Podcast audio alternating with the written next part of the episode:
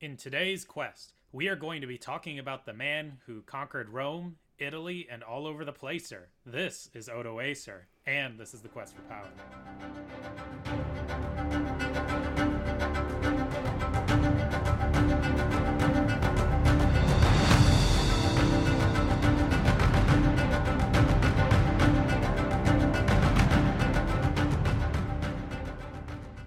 Welcome to the Quest for Power, where we are ranking and reviewing all of the European monarchs from the early Middle Ages to World War One.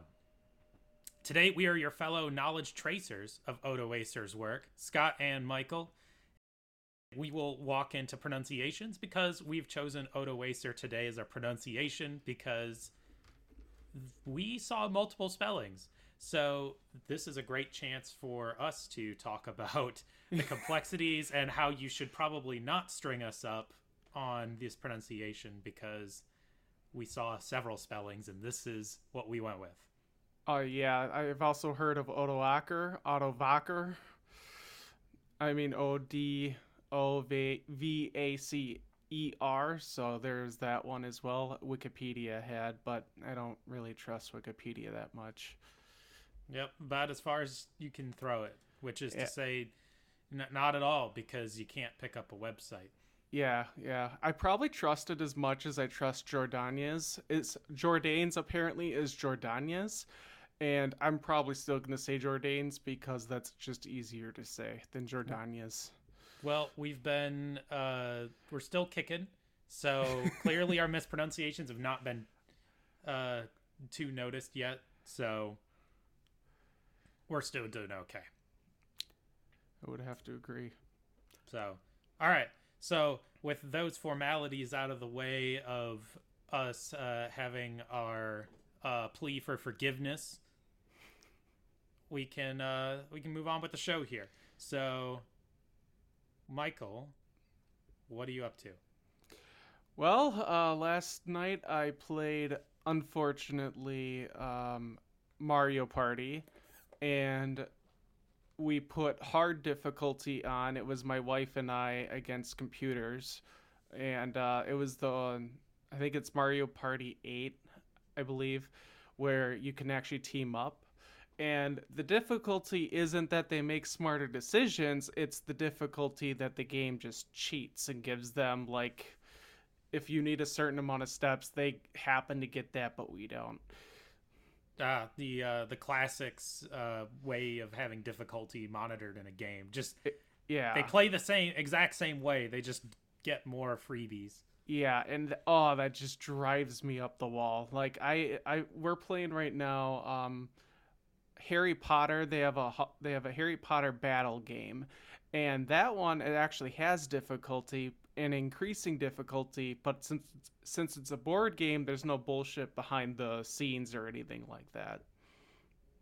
Well, eh, there can be bullshit in board games as far as like them giving you, or I'm sorry, giving the AI, as it were, if you're playing against a board game, like freebies.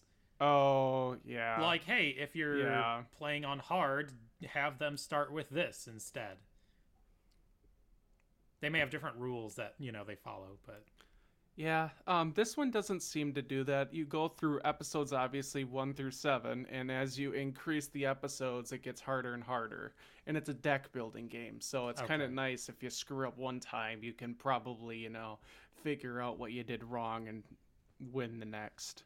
So you're saying that because it follows the books and you're kind of at least someone playing out, are you suggesting that you could be placed in the books and be characters making rational decisions? Unlike the characters in the book. I was gonna say, yeah, I guess, yeah, yeah, yeah. They don't really make intelligent decisions. Harry's kind of an Yeah. imbecile. If you At least it. it's at least it's in character, I guess. That's the Yeah. one thing. Harry, Yeah. don't do the thing. I'm doing the thing. yeah, yeah. And then also, I think I saw something between their differences between Ron in the books and Ron in the movies is like Ron in the movies is like, oh Harry, I'm too lazy to like. You know, I I don't want to Yeah. die. You you just speak for yourself. Versus Ron in the books is like, you're gonna have to go through me. You're gonna have to go through Hermione, all to get to Harry. Like, he Yeah, will put his life on the line. But in the movies, they're like, nah, Hermione is the is the one true um, character. Yeah. Well, that she's like a minor psychopath in the books. Oh my god, yeah. The fact that she puts like a human being in a jar. I mean, yeah, they transformed into a beetle and they're kind of horrible. They're yeah, they're a horrible person. That's that's a psychopathic move. Like that's insanity if you think about it. Yeah, a little bit. Especially because they're like a teenager. So, anywho, What have you been up to? We haven't talked in a Um, while. yeah, it's been a bit. So, uh, I have. I guess I, I say apart from too much, I say I played Magic for the first time, like in a store for the longest time. Uh, it's probably been like half a year or something since I've like gone and played in a store for like Friday Night Magic stuff. So Were you uh, successful? minorly. It was like middle of the pack, which is to say enough to get the prize support, which is enough to pay for the, the next event. And, Oh, there you and go. Like an extra like dollar or so of like store credit. I'm playing for company script, Michael. there you go. No, it's it's it's fun. Uh, I did okay. So all in Are you- all, it was a good time. Are you playing the one where you have to play against the new cards that are always coming out every what is it, three months? Um, more oh, so that. yeah, there's like this um, for people who are less familiar with uh, Magic. There's like different ways to play, and there's one that rotates uh, every like year, couple years, basically, or new sets come out. So the answer is I do play with new cards. I do not play uh, in the rotation thing, but new cards are always coming out, so it's always a chore to keep up.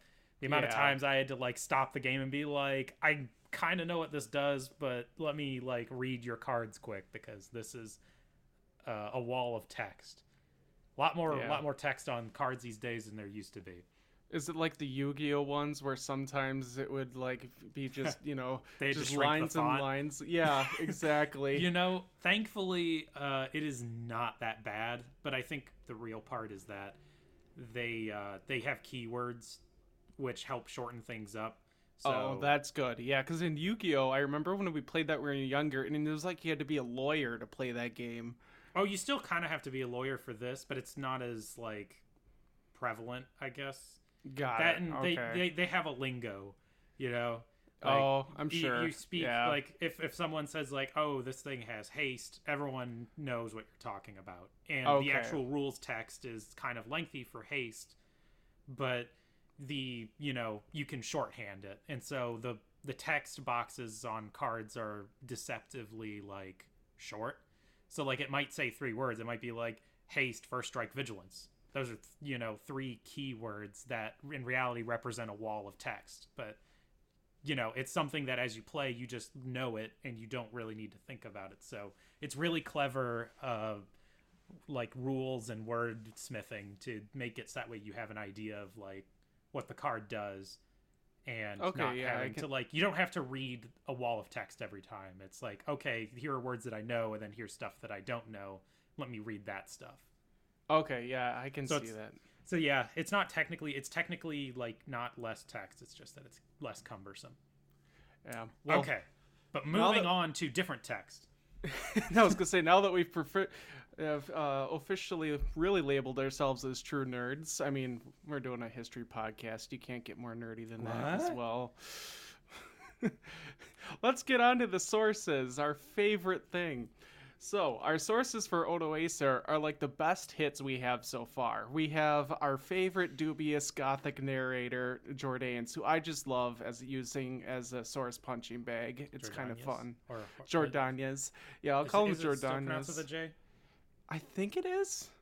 Okay. I don't know. It's Gothic, if that tells you anything. He's from Spain, so I don't know if Okay. that that doesn't really mean anything though, because because things are pronounced different back I'm in the day versus confid- what they are now. yeah, they ha- kind of had the whole Visigoths were kind of wiped, and we'll get into this. I don't know years down the road when the Visigoths get wiped out by the the um, Islamic Caliphate. So I mean that's gonna change the language.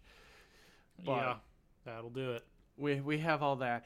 Well, besides Jordanius, we have our Saint Gregory of Tours, who is writing on behalf of the Franks. And then we have Procopius, who is writing in Eastern Emperor Emperor Ju- Justinian's. I almost said Julian. Julian is long dead. Justinian's court over in Constantinople, now Istanbul. That's right. Uh, he was also mentioned in the life of Saint Severinus by I'm not even gonna pronounce it. E U G I P P I U S. Eugippius. Oh, uh, oh wait. Let me let me double read this. Um, oh, actually no. It, the name sounded familiar, but I might have been mixing it up with literally any other name. Uh, yeah, you, you say Eugippius sounds right. Eugippius. All right, we'll use Eugippius, and this was written in the fifth century, so this is the closest as you can get. Um, and since we're dealing directly with Rome, we have our secondhand source, Vic, uh, our favorite Victorian Gibbon. And uh, sp- this is what his, I mean, his book is literally Fall of the Roman Empire. So Odo Acer is what his entire book is about. I mean, it gets a long time to get there, but. Anyway, on to the main quest. Today we are jumping back in time once again to the backdrop of the crumbling ruins that is the Western Roman Empire, and we are going to explore a performance that is the five act Shakespearean tragedy that is the life and reign of Odoacer. Uh, it's it, it, it really kind of follows that his like five steps and it just i kept thinking of the play julius caesar while researching this which is kind of Classic. funny because uh, they both die on the same day, which is even Oh, even better yet. So like like exact same day, or well, actually, no, it'd be not exact later. same Yeah, day. I was about to be like, yeah, no, my Roman, uh, my Roman brain was somewhere else. yeah, yeah, on the Ides of March, as we will get to later. But for Beware. Act Act One prologue. Like many of our early kings, his early life is debated among historians. This is just happens to be one version of events that could have happened. Born in 433, he is the son of Edico the Hun, king of the Germanic Skiri tribe, who was an actually a trusted advisor for Attila. And to give you an idea to how close of an advisor he was, he was the ambassador that Attila used for Rome, and he ended up saving Attila's life during a, an assassination plot by the Romans. It sounds too dramatic to be true, but I, you know, I agree. truth I, is stranger than fiction. Exactly.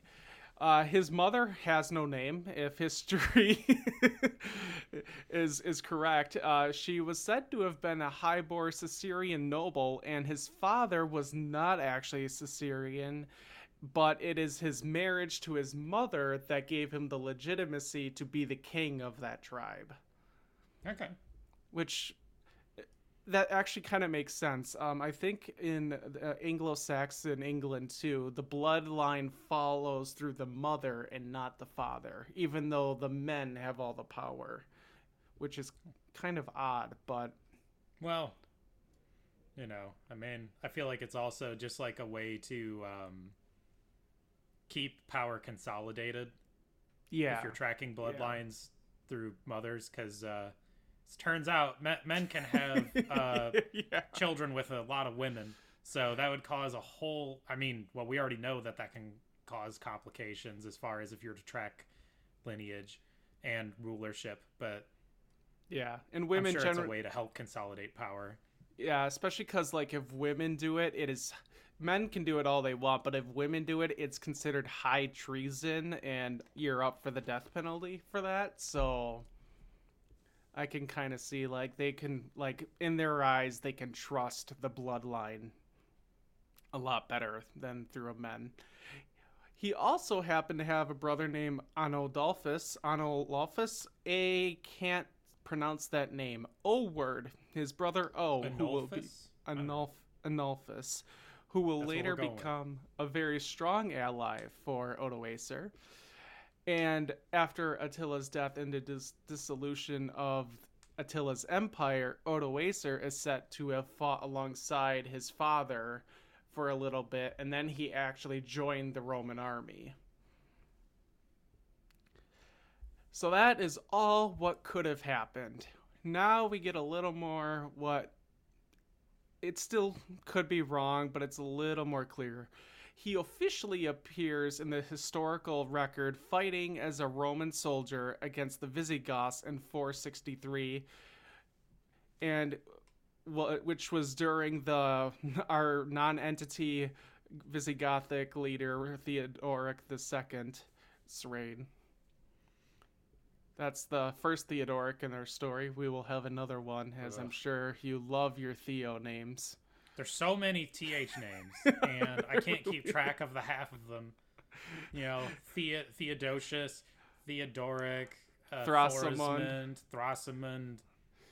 I yeah, it's yeah, I it's it's even hard for me to keep track of it, and I've been immersed in this stuff. Like I've been involved in Theodoric's life for the last oof, two weeks, and uh, I've gotten to know him quite well.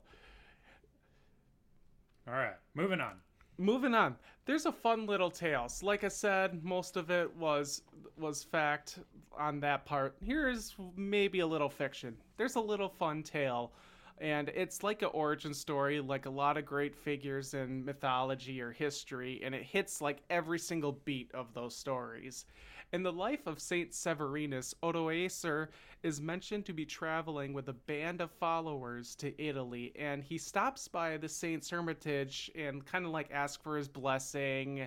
Also, he happens to be a seer, so he kind of, you know, wants to see his future.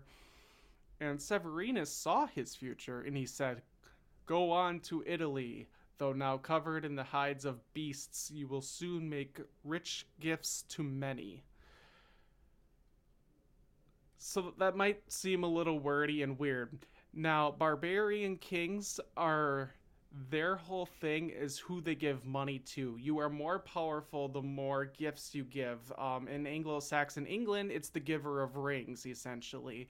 How many gifts and how many rings you deliver is how powerful you are. It's kind of like a consumer culture. Hmm. And uh, not far from us. I was about to say, yeah, that consumerism never truly dies out. Never yeah. goes out of fashion. Correct. So I, I don't think that story is real because it's in a saint story, but it's a fun little origin story. And that will close the act one, and we will get ready for act two. Now, we for sure know he enters the scene in 470 and he is an officer in the crumbling Western Roman army stationed in Italy. Uh, and before we dive a little into what's going on with him, let's give you a little background of what's going on in the Empire. We've covered this quite a bit from many different points of view, but this is like now we're at the ground level. At this time, Western Roman emperors had a habit of overthrowing each other and letting the barbarian tribes wreak havoc of what's left in its borders, like we've discussed so many times in our previous episodes, just so that their rivals, who are also Romans, don't get ahead. But it's fine if the barbarians, you know, destroy everything. Eh, a little self interest. just a little bit. Finally, Julius Nepos was appointed by the Eastern Emperor Leo I, who will happen to be our first Eastern Emperor when we will go through this at a much later date uh, through the Byzantines. And uh, he is declared as Emperor of the West. And against the wishes of the Roman Senate, Nepos appointed a man named Orestes to like be his um, co- top commander for the Roman army. Okay. And and the Senate had both good and bad reasons for this. Their first concern, and not a very good one, was that Orestes was not of the high per- patrician class and he was more of a barbarian. So, you know, you have good old fashioned racism there. There's yeah, sec- classism. Yeah. Yeah, classism. Uh, their second and more valid concern is that he fought for Attila and was too popular with the troops. And the reason this is valid is popular generals have a tendency to overthrow the imperial throne at this time. Yeah. Well, you also need competent generals, though, too. So. Yeah, yeah, but every time you get a competent general, his his troops raise him as, "Oh, I'm the new emperor," and then he's gonna get killed about a month or two months later. Well, There, there's the, the risk you take. if you want to go through all of those emperors, check out Totalis Rankian Roman emperors. They go through all the emperors, and they do it much better detail than I can. And uh, but it it just is one right after another who just keep attacking each other. To reward Nepos for you know giving him the top commander seat, and probably the West the Senate said, "Told you so." Orestes marched his troops against Nepos, and then Nepos fled out of Italy to go seek refuge over in the Balkan regions. Senators do know a thing or two. Yeah, yeah, yeah, I wouldn't consider our today senators, but maybe theirs did. Ha! Right. he uh, Orestes then installed his teenage son, and you probably have heard this name, Romulus Augustulus, as the Western Roman Emperor. hmm and his run and uh, his luck ran short pretty quickly. The Roman emperors went to Orestes and went, "Look, we overthrew the Roman emperor for you. You got to pay up. We want a third of Italy as permanent residents and for for us and our families as back bay. Which you know they've been fighting on behalf of Italy for a long time now. This is not that outrageous of a request. Well, third of Italy's pretty darn big, but Yeah, but also the problem with this is the land that they would be given, there's already Roman citizens living on that and have been for centuries. yeah, it's So uh, yeah, not- well, not- It's got to be hard to try and. yeah. Yeah. Well, guess we'll find how it shakes out. Yeah, so for obvious reasons, Orestes said, I I can't do that. I can't meet your demands, and told them as much. And the soldiers who were not pleased with this answer went over to Odoacer's camp. And this caused Orestes to fly to Pavia in nor- northern Italy. So now we're back in Odoacer. So he must have been a pretty high enough general and liked enough that, you know, the soldiers went, all right, we don't like this one. Let's go to this guy. At, um, I can't speak Italian. Piacenza? Piacenza? Do you got anything for that? Piacenza? I don't know. Piacenza? I, I'm pretty bad with I. I know not a uh, lick of Italian. Yeah, I only know Grazie. That's it. Uh, and that's because of Robert Langdon. Anyway, um, at Piacenza, the two forces clashed together. Orestes was defeated and he was executed pretty much right after the b- battle. And then this kind of closes Act 2. So Act 3 opens up on August 23rd, 476 there should be a reason that that date is a little uh, uh, memorable. Odoacer is declared king of Italy, and there happens to be some remnants of the Roman army that are still kicking around, but he he puts them down. In the Battle of Ravenna on the second of September, 476, and two days later, so on September 4th, 476. Odoacer officially deposes the last Western Roman emperor, Romulus Augustulus, a teenager, and now his title becomes Flavius Odoacer, first of his name, conqueror of Rome, king of Italy. Woo! So, pretty pretty uh, impressive to overthrow the Roman Empire. Even if it is decrepit at this time and not what it used to be, it's still to it's it's really hard to th- overthrow a way of life for literally thousands of years. Yeah. Well, I guess the uh, depends on how willing the uh, new, or I should sorry, the old. Um, I guess upper class is willing to kind of just you know bend into the new Yeah. you know whether they flee or if they just you know, basically they're like, yeah, this is new management to us. We're gonna keep doing as we always do, and we probably just got to pay this guy some money or something. Yeah, you, yeah, you're not you're not far wrong. Uh, we'll get into that in a bit, but before we do, let's uh, um, you know, you think first that you would, what would you do with this teenager, who is the Hmm. Roman emperor, who theoretically could still pose a threat to you? What are what are you gonna kill him? Are you gonna send him on exile? Are you I mean, gonna?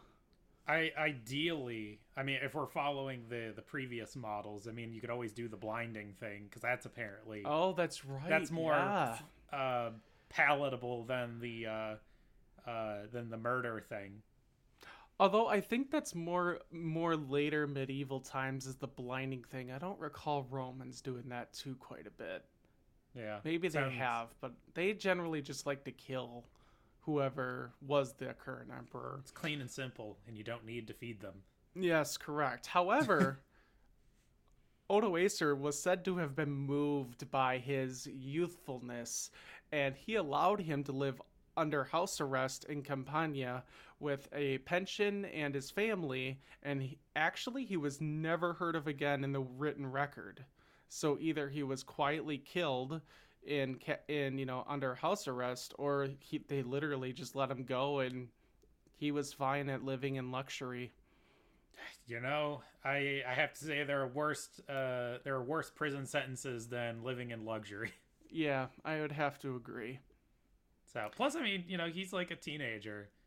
It's like I know that they can sometimes come back and you know kind of like reclaim the old throne, but man, seems like he's getting off pretty easy. I don't think Yeah, want to push my luck. Especially with like a but uh, yeah, especially like as a teenager. Remember teenagers at this time are fully functioning adults or darn close to fully functioning adults. So like we're going to have teenager kings who are actually pretty impressive. Clovis the First will come to mind of of of the Franks like they can still pose a pretty big threat and they're kind of in the prime of their, you know, their athletic life, so to speak. Yeah, Well, like you were talking about earlier, the old system was still functioning, and in fact, the Roman Senate, despite the fall of the West, was still kicking around, and they liked Odoacer, and they wrote to Zeno, who is the emperor over in the East, and they basically went, Zeno, you know what? We don't need an emperor in Rome. It's just not necessary, and you can do a really good job of ruling the entire emperor over there in the east and we will just kind of you know have a king in the west we don't need an emperor we'll just have like a minor king feels like uh, feels like semantics almost at this point. yeah yeah and zeno kind of read between the lines he was not happy with this news he scolded this he wrote back to the senate scolding them because they killed an emperor who he sent um named by the name of Anthemius, and then they exiled, you know, Nepos under Orestes. So he was not happy with the Western Roman Senate. and then he further demanded that they bring Nepos back from exile, and then Nepos can choose if Odoacer should be given the rank of patrician and then therefore king. Right. You you can imagine Odoacer's response to this. He he went, yeah, no, that doesn't really work for me. Yeah, I I quite like the title of king and no one over me. So then he orchestrated a ceremony where he humbly, in quotation marks, accepted this honor of being king of Italy that was conferred onto him by the Senate. The classic, oh me, you're gonna, you know, I Yeah. I will take this this. Uh, You had so many choices. yeah, I will take this title I, against my wishes. I, yeah, I will do my best. Yeah. Classic, classic move. This The happens all the ruler. time.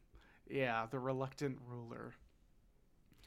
This little stunt sent a clear message to Zeno I'm not asking for your blessing, but I will rule on your behalf.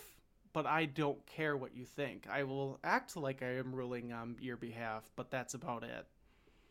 And Zeno, probably to avoid civil war, and because he is probably dealing with a lot of whole host of issues over there in the east, is he recognized Odoacer as the barbarian, as the king of the west despite mm-hmm. his displeasure at this uncivilized behavior of overthrowing, you know, the emperor, even though the West had a habit of doing that. I don't know what he why he thought it would happen any different.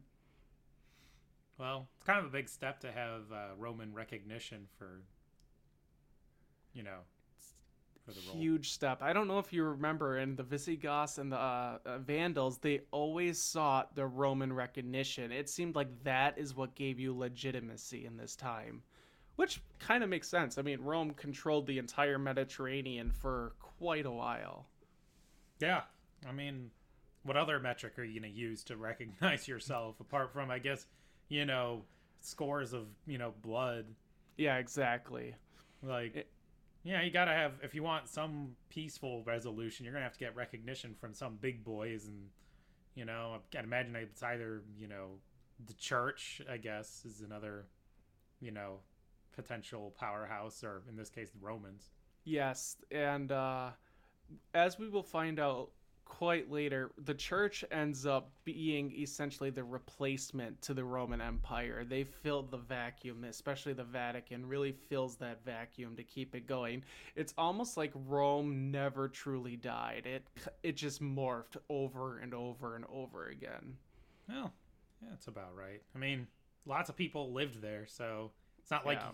It's not like unless you have something very horrible happen. It's not like people just like up and all and leave all at once yeah, short of nuclear annihilation, things kind of generally are going to happen the same, and then over time, it's just going to change. And because it, it's going to be like a lobster in boiling water, since it's happening over time, you just don't notice until it happens. And, you know, you look back and you're like, oh, wow, we did change. But at the time, yes. you would have no idea. Now we are a delicious crustacean meal. there you go. Well, anyway, after his little uh, stunt there, we'll have the curtains closed and, you know, scenes will quickly change in the background and they'll open back up again. So, like we discussed earlier, Odoacer styled himself as King of Italy and his subjects referred to him as our Lord. Amen. And uh, Odoacer was actually very, very careful of how he played the little charade that he was ruling on behalf of Zeno. And he knew because he was ruling only on the approval of the still functioning Roman Senate. And because of that, he grew the influence of the Roman Senate. It is actually at this point that the Roman Senate like becomes more powerful, which is really funny. That like after the fall of Rome is when it gets a lot more power to it. Yeah, it is interesting. And uh, well, because he knew it was the key to his legitimacy, as we've discussed. Like they hold the keys to the kingdom. Yeah, so they start. Well, I mean, they'd expand it, right? The the, the Senate expanding themselves. Um, I don't know if it was that or if it was he expanded them, knowing full like a kind of you know this, this classic, yeah like hey yeah. you know we've got the king. I, I don't want to say like we got him like by the balls you know but like you know know your place you know king that you you rely on our legitimacy but obviously you kind of like have military and stuff and that's pretty bad. So like yeah it was like know, a it's yeah, a, it's a give and yeah, take so correct. I, yeah i, I can feel agree like with it was that. a coercive expansion but that's just my uh conniving political hat on Yeah. So his our historian Gibbon, I he typically is not taken very seriously on like many of his um at least his feelings towards things and some of the things he writes, but many historians agree that his uh, he's very accurate when it concerns Odoacer's rule, and I mean that makes sense. That because you know this is what he is truly writing about. This is what he would know really well. So he writes, and then we'll let the DM voice take over. I The laws of emperors were strictly enforced, and the civil administration of Italy was still exercised by the Praetorian prefect and his subordinate officers. Odoacer developed on the Roman magistrates the odious and oppressive task of collecting public revenue, but he reserved for himself the merit of seasonable and popular indulgence.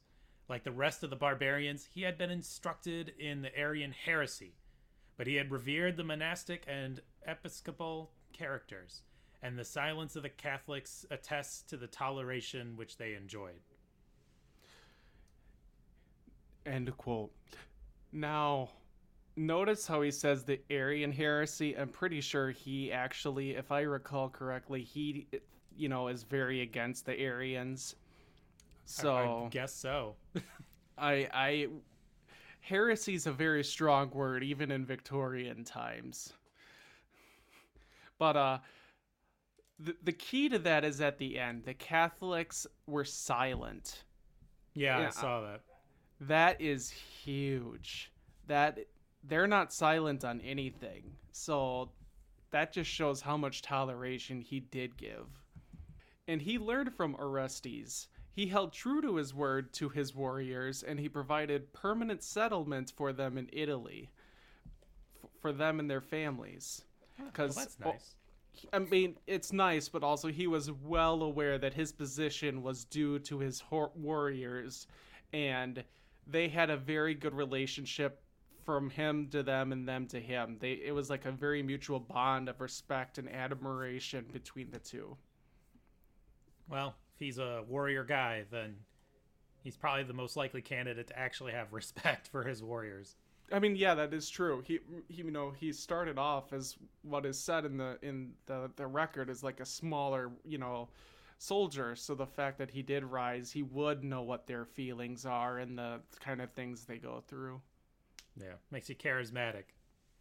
Correct. So despite being humble and you know being a little nice to the Senate, he was not a weak king at all. At the beginning of his reign, he executed Count Barasilla and really to make an example of him and to really show Odoacer is a king to be feared and obeyed.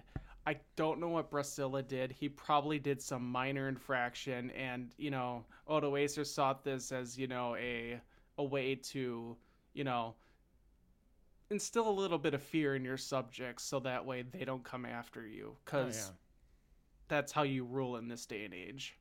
You just put that. uh So you got to take someone down for putting those "kick me" stickers on the back of your. yes. Put a kick me sticker on it. All right. That's it. to the, to the gallows. Yeah. to the gallows you go. Kicked to the afterlife. and uh, Odoacer happens to also live. Uh, his reign was when Geiseric is still around. He is very old, but he's still around. And in fact, he convinces Geiseric to cede Sicily to the Italian kingdom.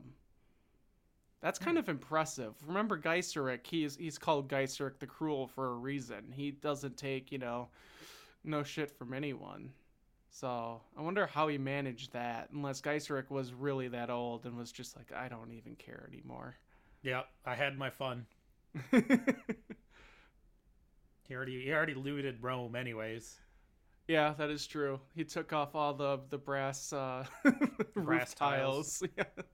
I still love that image of 14 days of, you know, you just wake up and go outside your windows and there's, you know, a barbarian standing on your neighbor's roof just ripping off the roof tiles and throwing them down below. That's right. Throughout 477, back to Odoacer, he stomped out little pockets of re- of rebels, which kept popping up like uh, whack a mole. But he did it successfully, and he brought some much needed stability to the kingdom. This, I mean, the empire at this point has been just a mess to the point of almost anarchy. That you know, just about any general can become emperor and then he also built his defenses at the borders so it wasn't open season you know just to cross over into italy with your guns not your guns wow your swords your knives your Swords blazing. yeah can't yeah He uh, he made it a little more difficult to invade. And then uh, remember our, uh, buddy Nepos. Uh, he was actually killed with the people living with him in 480 in exile. And I don't know the story of this, but the way I've heard it seemed like from several other podcasts and sources is like it was just the people living with him killed him. So I wonder if they got like they were playing a board game or something and he was gloating and then they just stuck him with a knife. I, I wonder what the story was of why they just grew tired of him. Fun fact all Roman emperors, uh, say, are uh, magnetically attracted to knives. Oh, got it. That makes sense. That's why they kept dying. That makes sense. Wasn't say is uh, people weren't trying. It's just that's say it's their natural say nat- natural state.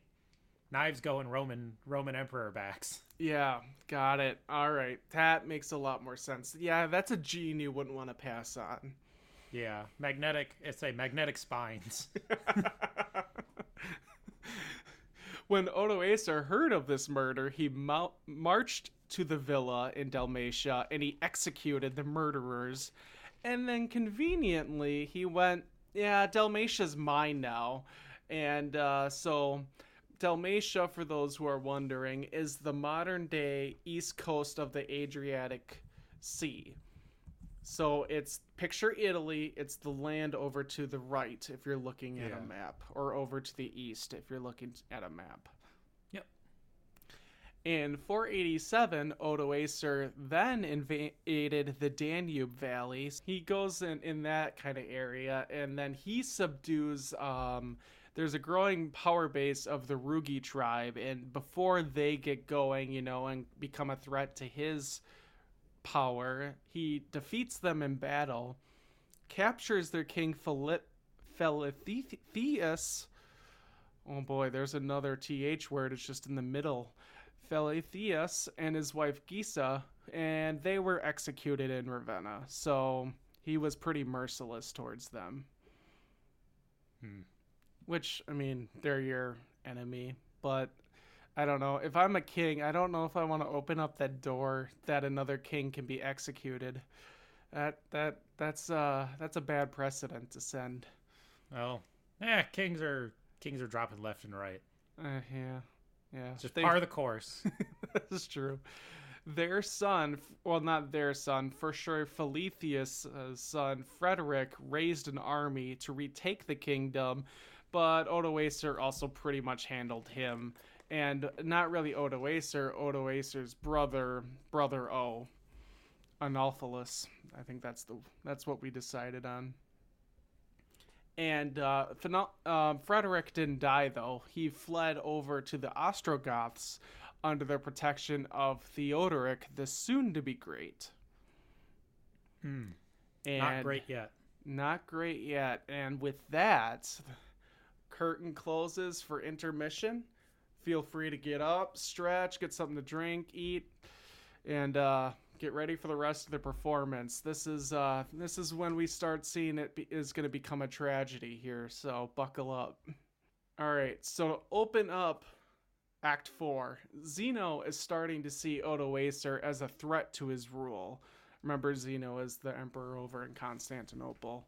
Yep. Up to this point, Odoacer had secured Italy, Sicily, and he annexed Dalmatia, and he invaded the Danube region. So you can imagine, you know, that actually makes sense to Zeno, like he's overtaking the old empire over. It's only a matter of time, you know, maybe before he tries to Take over his stuff. Yeah. yeah, yeah. And the big issue, Da- the Danube was kind of crossing the line because technically that was under Zeno's jurisdiction. So this gave him the justification that Odoacer's a tyrant and I'm going to need to remove him by force if necessary. That's what it takes, huh? He's Yeah. tyrant now. Yeah, he's a tyrant now. For then, not really, but once he once he crossed the line, That's right. And uh, Odoacer didn't help himself because he continued to antagonize Zeno by supporting a Roman general Illus who was being in the a thorn in the side of Zeno's side. So, you know, just because the West collapsed doesn't mean that the East still has generals who keep trying to take over the em- the emperorship Yeah. or the purple robe, if you will.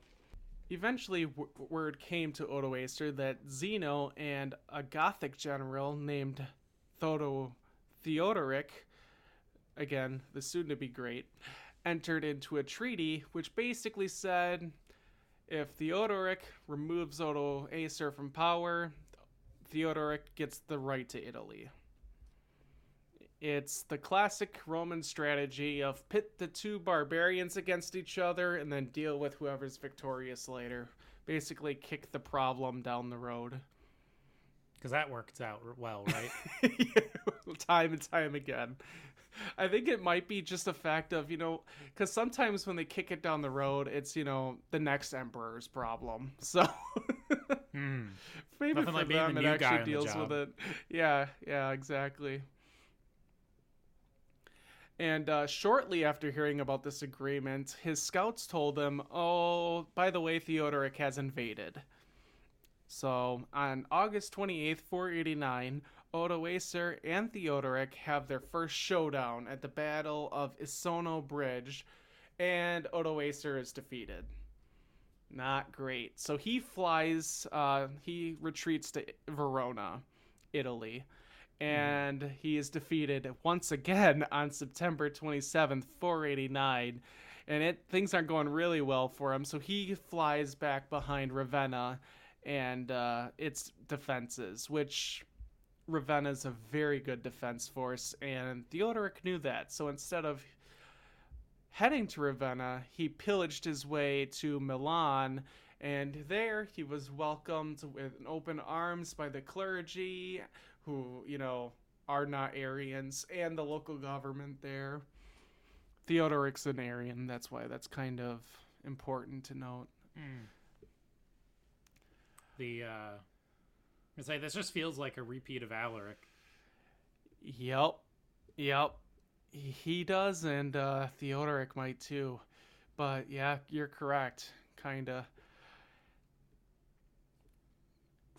So even on top of that, Odoacer's top general and confident Tufa immediately professed his loyalty to Theodoric as soon as Theodoric entered, going, Look, Odoacer sucks. I was serving under him because I had to. You're the kind of leader that I want to serve under. Are you Oh. buying that?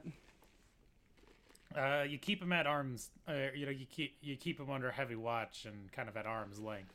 Yeah, yeah, yeah. I, I'd have to agree. Odoacer received this news of Tufa's betrayal, and that that destroyed just about any hope he had left. Tufa's a very, very good general for him, and losing him, it was like losing and and the forces that Tufa was leading is is a pretty brutal blow. So Odoacer lost pretty much the rest of his um, military strength in one fall swoop. Um, at least those who weren't with him in Ravenna. Hmm. And Tufa quickly became one of Theodoric's most trusted generals. And so much so, he was sent to with the well, and so much so, he was sent along with Theodoric's elite level warriors to Ravenna to convince Odoacer, you're screwed. You should just give up and surrender. So picture that you're you're you know you're sitting in behind your defenses. You're pretty hopeless at this point, and then your old friend and ally betray who betrayed you shows up at your front door and says, you know, it's best if you just surrender. That would that would be such a psychological blow. Yeah, That would be rough. yeah. I think it's like where I'm just not cut out for the kingship. It's like yeah, yeah. Not worth my time. Exactly. Well, when Tufa showed up, Odoacer kind of prepared for the worst. He uh, spent time between battles uh, preparing for a bloody showdown at the capital, so he was like, oh, I'm ready. This kind of sucks, but all right, here we go. And then out of nowhere, Tufa switched against Theodoric's and turned against Theodoric's elite forces and completely annihilated them. Turns out he was only feigning loyalty to the Conqueror and he was being a double agent. So that makes that makes me wonder was Odoacer on this because or was or did he just like go, "Oh, thank God." He probably. I mean, can you ever really trust what anyone says? You're just like, well, honestly, I'm just gonna, you know, hope this pans out. I mean, yeah. Here's here's a theory. Again, I don't think there is any historical evidence to back this up. He would have had time from you know his battle to send a message off to Tufa telling him, "Look, you know, Theodoric's heading your way.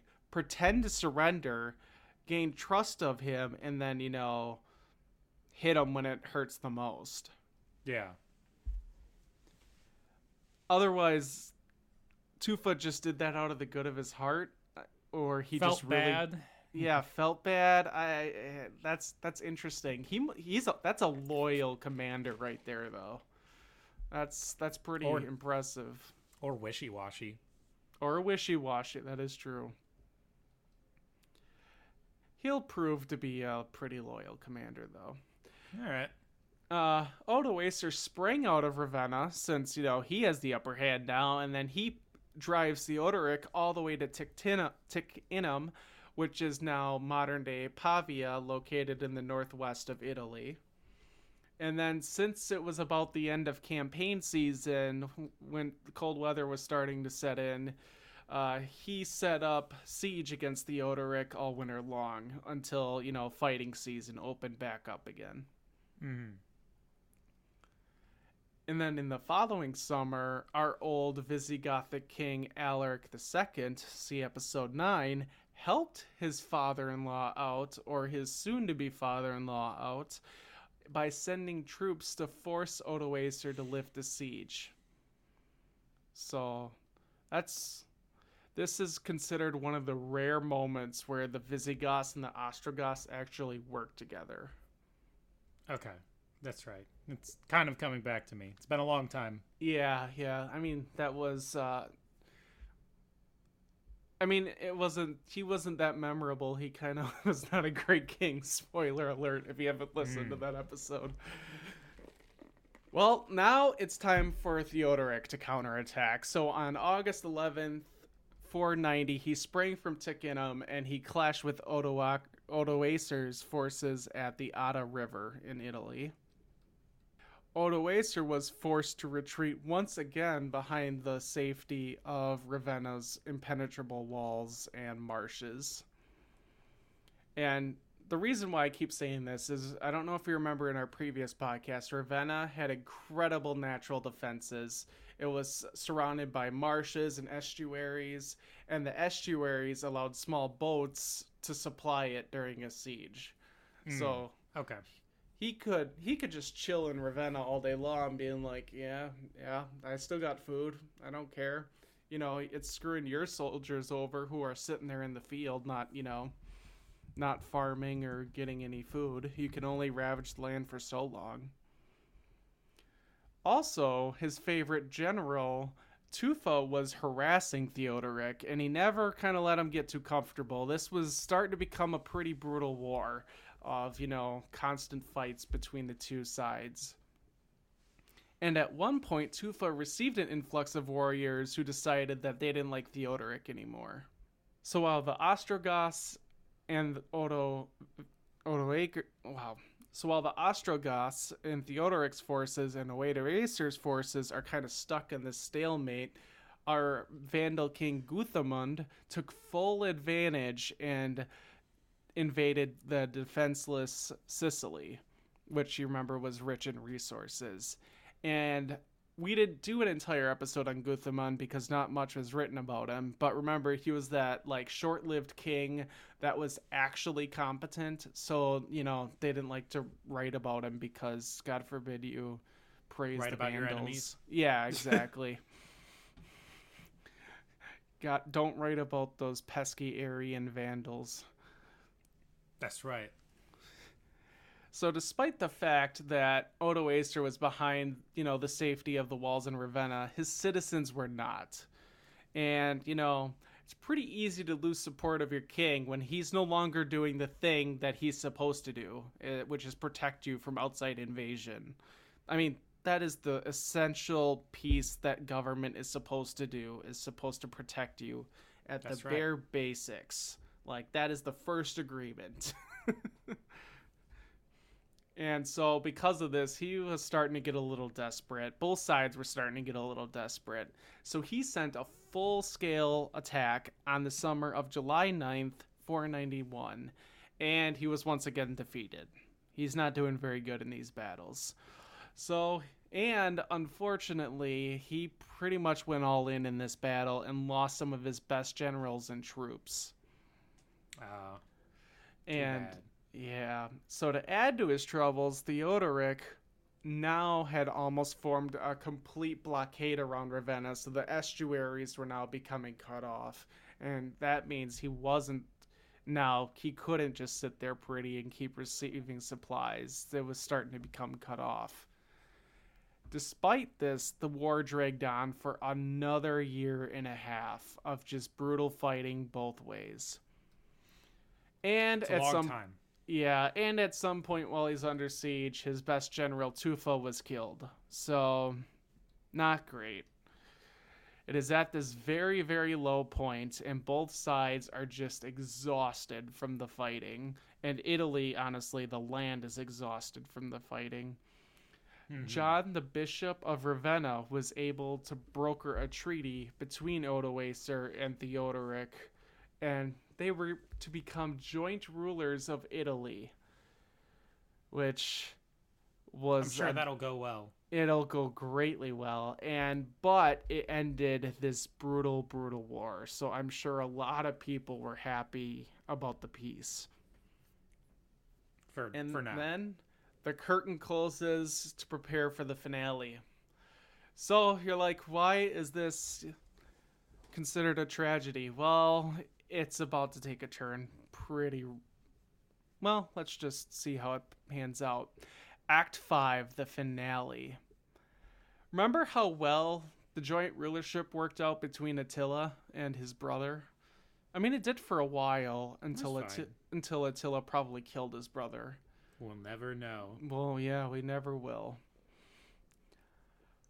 On 25th of February 493, Theodoric rode into Ravenna in what had to be a very awkward, intense atmosphere. I can't imagine how that would go. I wonder if Odoacer was there to meet him, if he met him at the gates, did he send representatives? Like, oh, everyone in this city, that had to be such a surreal moment. Like, these two parties hate each other, and they've been fighting this brutal, brutal war for three years now. Yep, and now they're partners. yeah, this would be like, I hate you, so I'm gonna marry you. Mm. On the 5th of March 493, a grand feast. Huh, it says the 5th here. On a different source, it says March 15th. Anyway, so on March 5th or March 15th, depending on who you trust, a grand feast was held in the palace of Honorius to cement this grand alliance and the joint rule between the noble house of Odoacer and the old noble house of Theodoric and the Ostrogoths. Um, feasting, I don't know if we've talked quite a bit about. It's a huge part of the Dark Ages. You have feasts for just about everything holidays, name days, religious feasts, funeral feasts. Any, any excuse for the nobility to party while their nobles, while their subjects starve, is is what they have feasts for. Hmm. And, and that's, uh, that's not depressing at all. no, no, not at all. And they're a massive event every time. There's a lot of deals being done between the nobility and the royalty. A lot of um, alliances are formed or brokered in, in at these feasts. at the main dinner there was like lots of discussion you know drinking merrymaking you can hear the background noise like a d&d sound background noise all around you know fun around music and they were joined this you know fantabulous feast of food that they really missed during the brutal conflict i mean they couldn't really enjoy that much food while they're fighting each other and then a little bit during dinner, instead of taking a bite out of some more delicious ham, Theodoric drew his sword and slashed Odoacer on the collarbone, killing him. And Odoacer cried out, Where is God? And then Theodoric replied, This is what you have done to my people.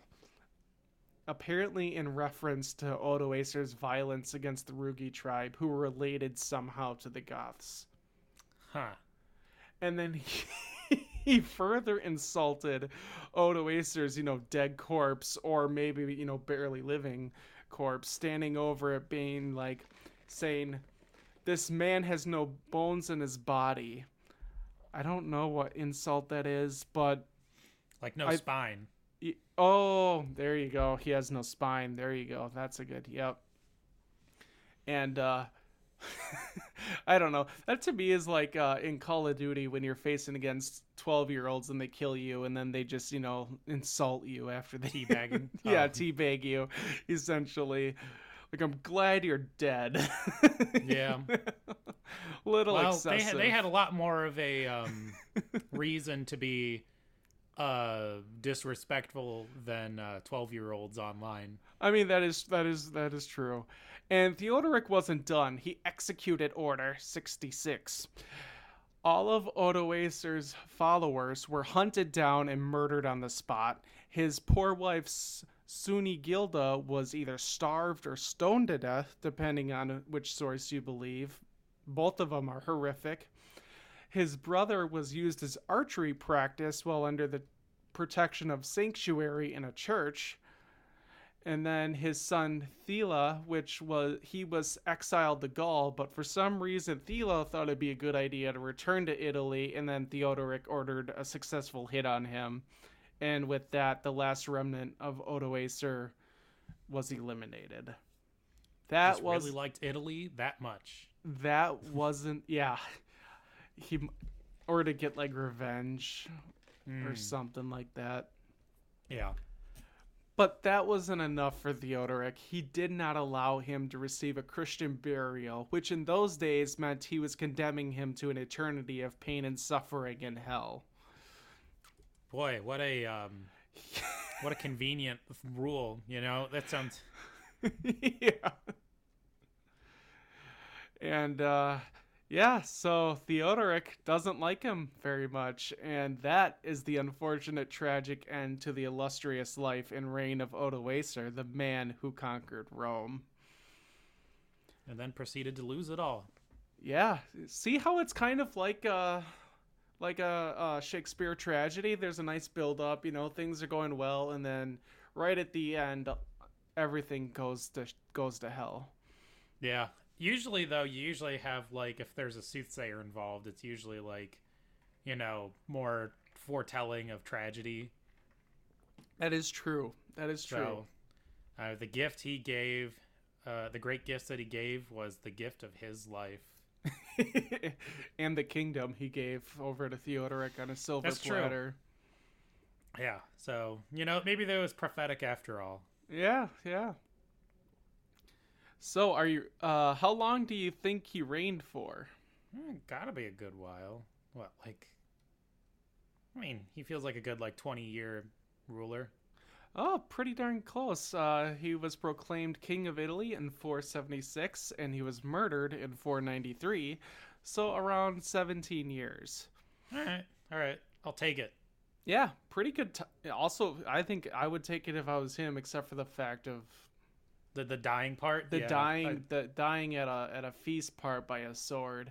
I mean, 17 years is quite impressive for that period. that's why you check weapons at the door. Yeah, but also that means like through a lot of his reign, which we obviously don't have that much information on, there was the war was only like a small part of his reign, and uh, for most of the time he brought stability to a very unstable Rome. Yeah, well, until it sounds like he uh, it did not naturally. He he died and kind of lost everything. So it feels like that the stability was pr- fairly short lived. Yeah, yeah. I mean, I don't know. In those years, you would take ten years of stability Oh boy, over centuries of, or, or twenty years of instability over like centuries of you know almost anarchy, and you know barbarians and Romans each like destroying the the fields that as a peasant you're just trying to you know live on. I Just planted those. All right, ready to rank him? All right. Yep. All right. Uh, let's see here. Royal power. All right, so for the positives, he overthrew the Western Roman Empire. It is well known on 476 that he is the one that took it over. Yes, it was on its deathbed, but he had to deal the final blow and he- to, you know become king of Italy. And uh, you know, moreover, uh, people love their traditions as we discussed earlier in the show. So the fact that the the Roman citizens and elites who previously refused any barbarian to become emperor, and they were just fi- ha- they were fine if a barbarian was behind the throne, but God forbid he was actually you know the top dog. And as long as they had an emperor, they were happy. But now it's he's completely gone. So I mean, t- to be able to do that is is also pretty impressive. He mm-hmm. unified Italy, acquired Sicily and Dalmatia. He fortified the borders and introduced some much needed law and order to Italy. And he played by the rules of the game. He maintained his power base through diplomacy and the sword only when needed. Uh, he did the dance that he needed to f- and to hold on power for 17 years. That's uh, that's quite a It's bit. lengthy. Yeah. Now, the negatives. Obvious. Pretty big ones. He was assassinated in broad daylight, and his entire family and their fi- his followers and their family were all purged. He did not do great against Theodoric. He only won. I can recall the one battle where it was through treachery, and it wasn't even him. It was his top general who who did it. Yeah. I mean, And- but I mean, generals are kind of an extension of your power. Yeah, yeah. And like I said, he lost the entire kingdom. It's pretty bad. It's And- pretty bad. And and Theodoric like erased any memory of him because he hated him that much. So, all right. Uh, with all that in mind, I am willing to go with like a like a six. I'm still on the positive Six. end. Like, yeah, like awful that he kind of like lost, uh, you know, stuff, but like I don't know, he maintained fairly good record overall, and still, you know, acquired a lot of power and held on to it for a long time. It's just that the very end is a pretty big slip up. So Yeah, yeah. I mean, even having researched Theodoric, the fact that he lost every battle pretty much against Theodoric, except for that one, is like that has to take it down to five for me. Like he didn't win anything in battle against him. He won against the Romans, who were, let's face it, were on their deathbed. I mean, the the positive I have to give is he did overthrow the empire, but I'm gonna take it down to five. I I can't give him more than that. total of eleven. All right, infamy.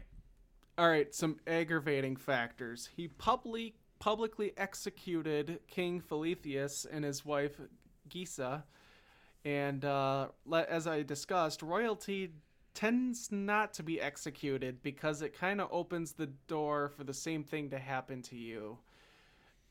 And Yep. kind of extra points for killing the wife in a pretty cold-blooded way. The women didn't generally have that much power in these days, so like that was just an extra little, you know, Uh, yeah, a little dirt Kinda- in the wound. kind of yeah, kind of unnecessary, a little salt in the wound.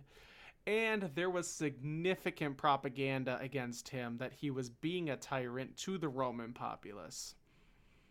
Not saying he was, but there was definitely propaganda that the East was propagating, and Theodoric later propagates that he was doing that. Yeah. Now, the mitigating factors. Executing the king and his wife um, is cruel and cold blooded as it is. It's pretty necessary to remove a big threat. You have to do it. I- mean, it it sucks, but like, in, to live in this, it's kill or be killed. yeah. and he well, was- it's, it is kind of infamous. Yeah. Uh, he was religiously tolerant and he played ball with the Senate. Not exactly, you know, tyrannical behavior, much or less to the propaganda. And he apparently granted the inhabitants of Liguria five years exempt from taxes. So money not, not going to him to help them recover from a previous corrupt Roman Praetorian prefect. Yeah. Well, So, I mean, he's got all that. And uh, for those wondering, Liguria, it, it still exists today. It's a thin piece of land that is the northwest coastline of Italy. Over, once you get, I, I don't know, top of the boot. All right, how much are you uh, are you given? He's got kind of across the board there. yeah. Um, I feel like this is like a like a three. Yeah, that's exactly what I was thinking. Not too much more. Yeah, not too much to say. Yeah. So three and three for six. Cut and dry. All right. Religious passion. All right, so when I first started looking into this section, I thought we were gonna give him like nothing because generally Because he he's didn't- tolerant. Yeah, because he's tolerant, and you know we tend we historically have not given many points. But I went down the rabbit hole as I tend to do while researching, and kind of started connecting the dots and reading between the lines of the sources.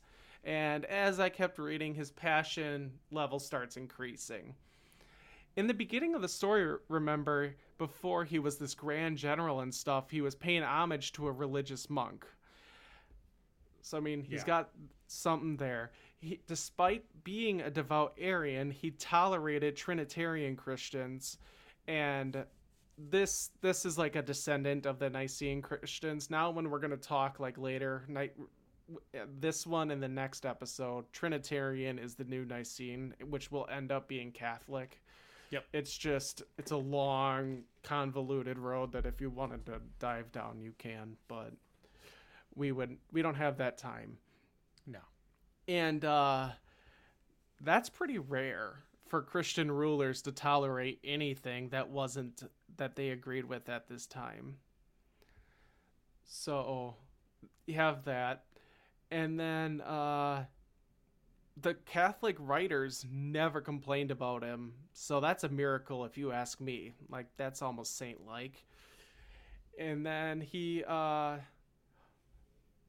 even if he wasn't passionate about religion, the life of Saint Epiphanius by Ennodius, which we talked about earlier, he devotes five out of eight sections for that saint to the restoration of the churches under Odoacer's watch.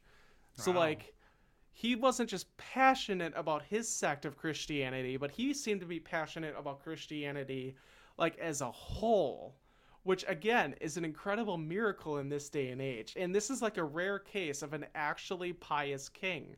Like I think he has that religious passion, even Just though not he the didn't. violent kind. just not the co- violent kind. Yeah, like unlike and the reason, like you say, like Thrasimund, who was you know he had set up those debates and stuff, he Yeah. didn't make a difference.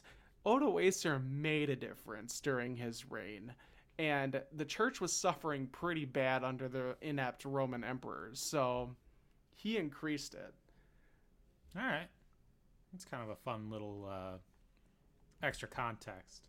Uh, then it depends on how how much you say passionate. Oh, you know, I'm willing to splurge and go for like a like a seven.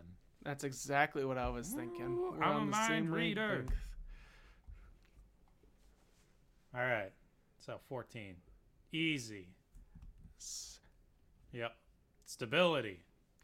All right, positive. He kept the Senate, and he ran his kingdom like any Roman emperor would without the trappings. He brought law and order to a recently long time of anarchy in Italy for most of his reign.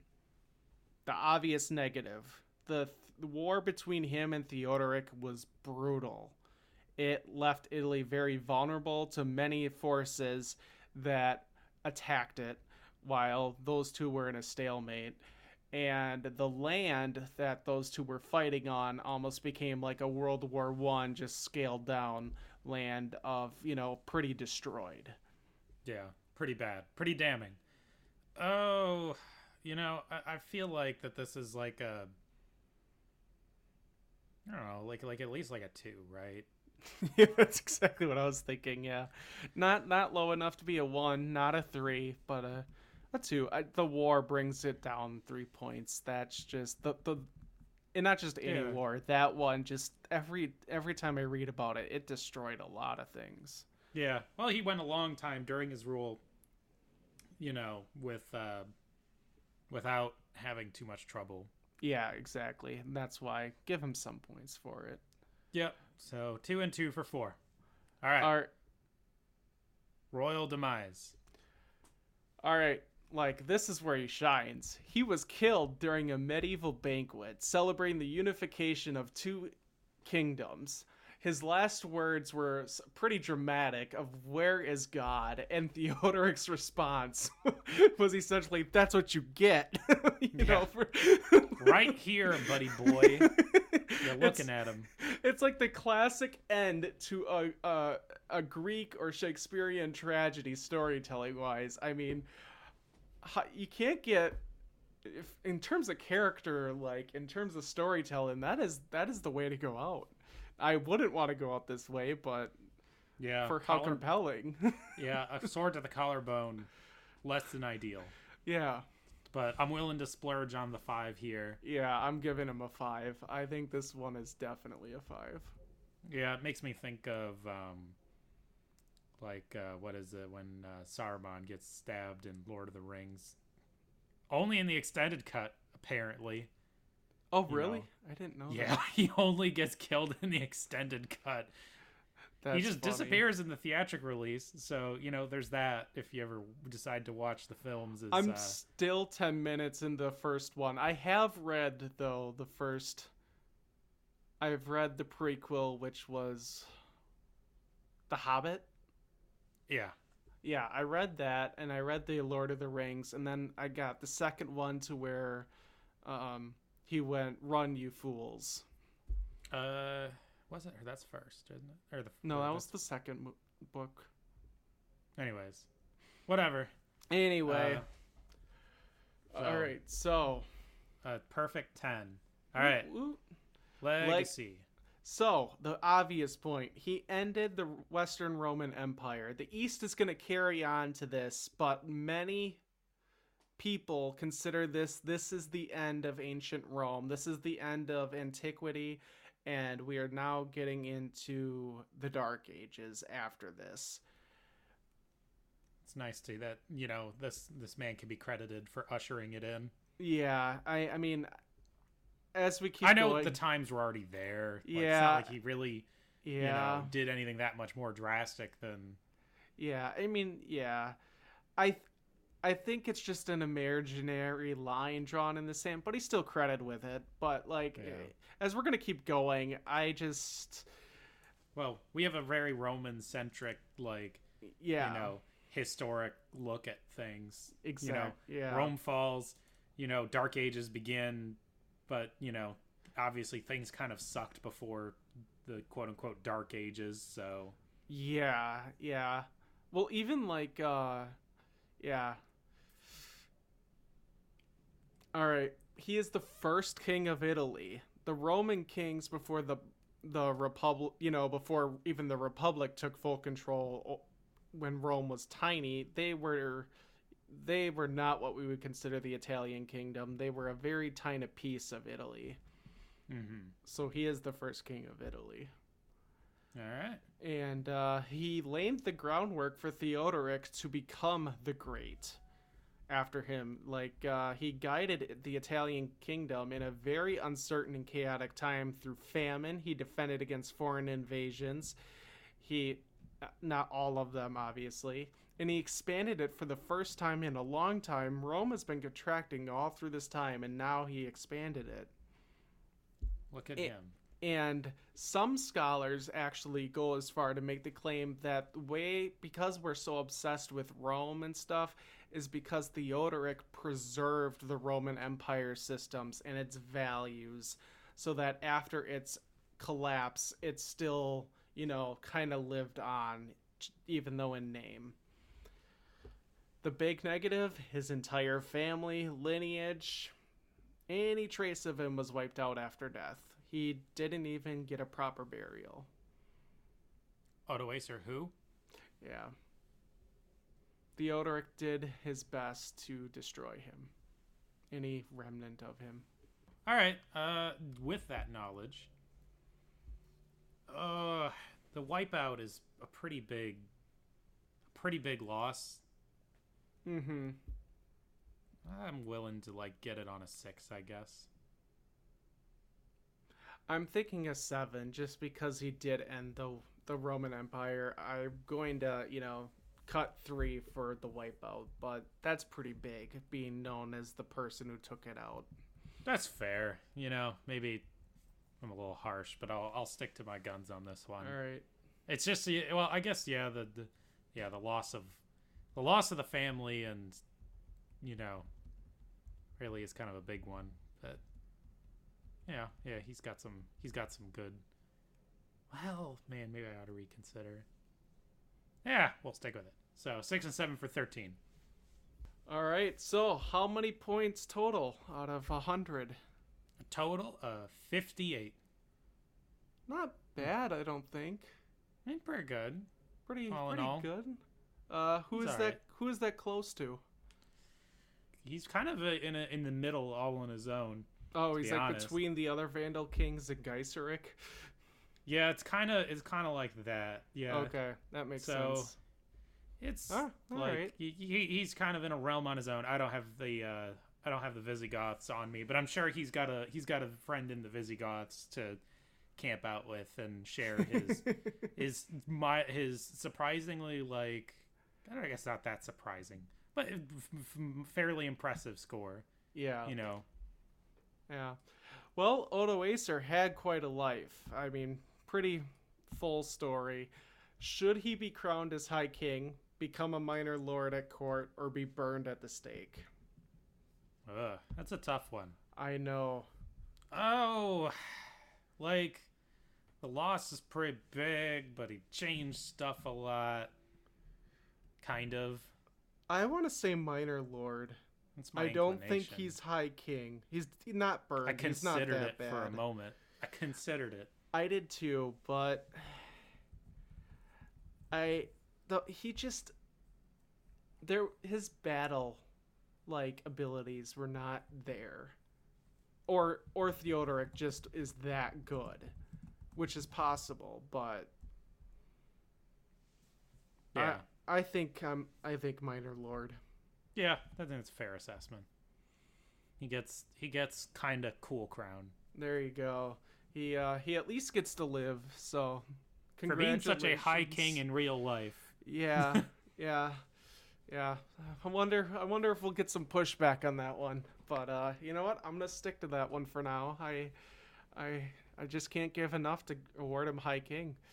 No, Well, that brings us an end to the tragedy of Odoacer the Conqueror. Please let us know what you thought of him. Did you enjoy or hate the little twist on the main quest? Did you think that it followed like a tragedy, or was I way off course? That happens a lot in my life, so that that's fine. you can message us on Facebook or Instagram at Quest for Power or email us at questforpowerpod at gmail.com. If you would like to support what we do here, please leave a review or subscribe on whatever platform you use. We will read all five star reviews posted to podchaser.com, and link is going to be in the show notes. Thank you, as always, for spending your valuable time with us. Next episode, we will get to review the long awaited reign of Theodoric the Great and determine if he is truly great. And we will begin the kingdom of the Ostrogoths. So, for those who are getting whiplash because we have now done four different kingdoms in four episodes, there's going to be some relief. We'll be with the Ostrogoths for a little bit. Until next time, the king is dead. Long live the king!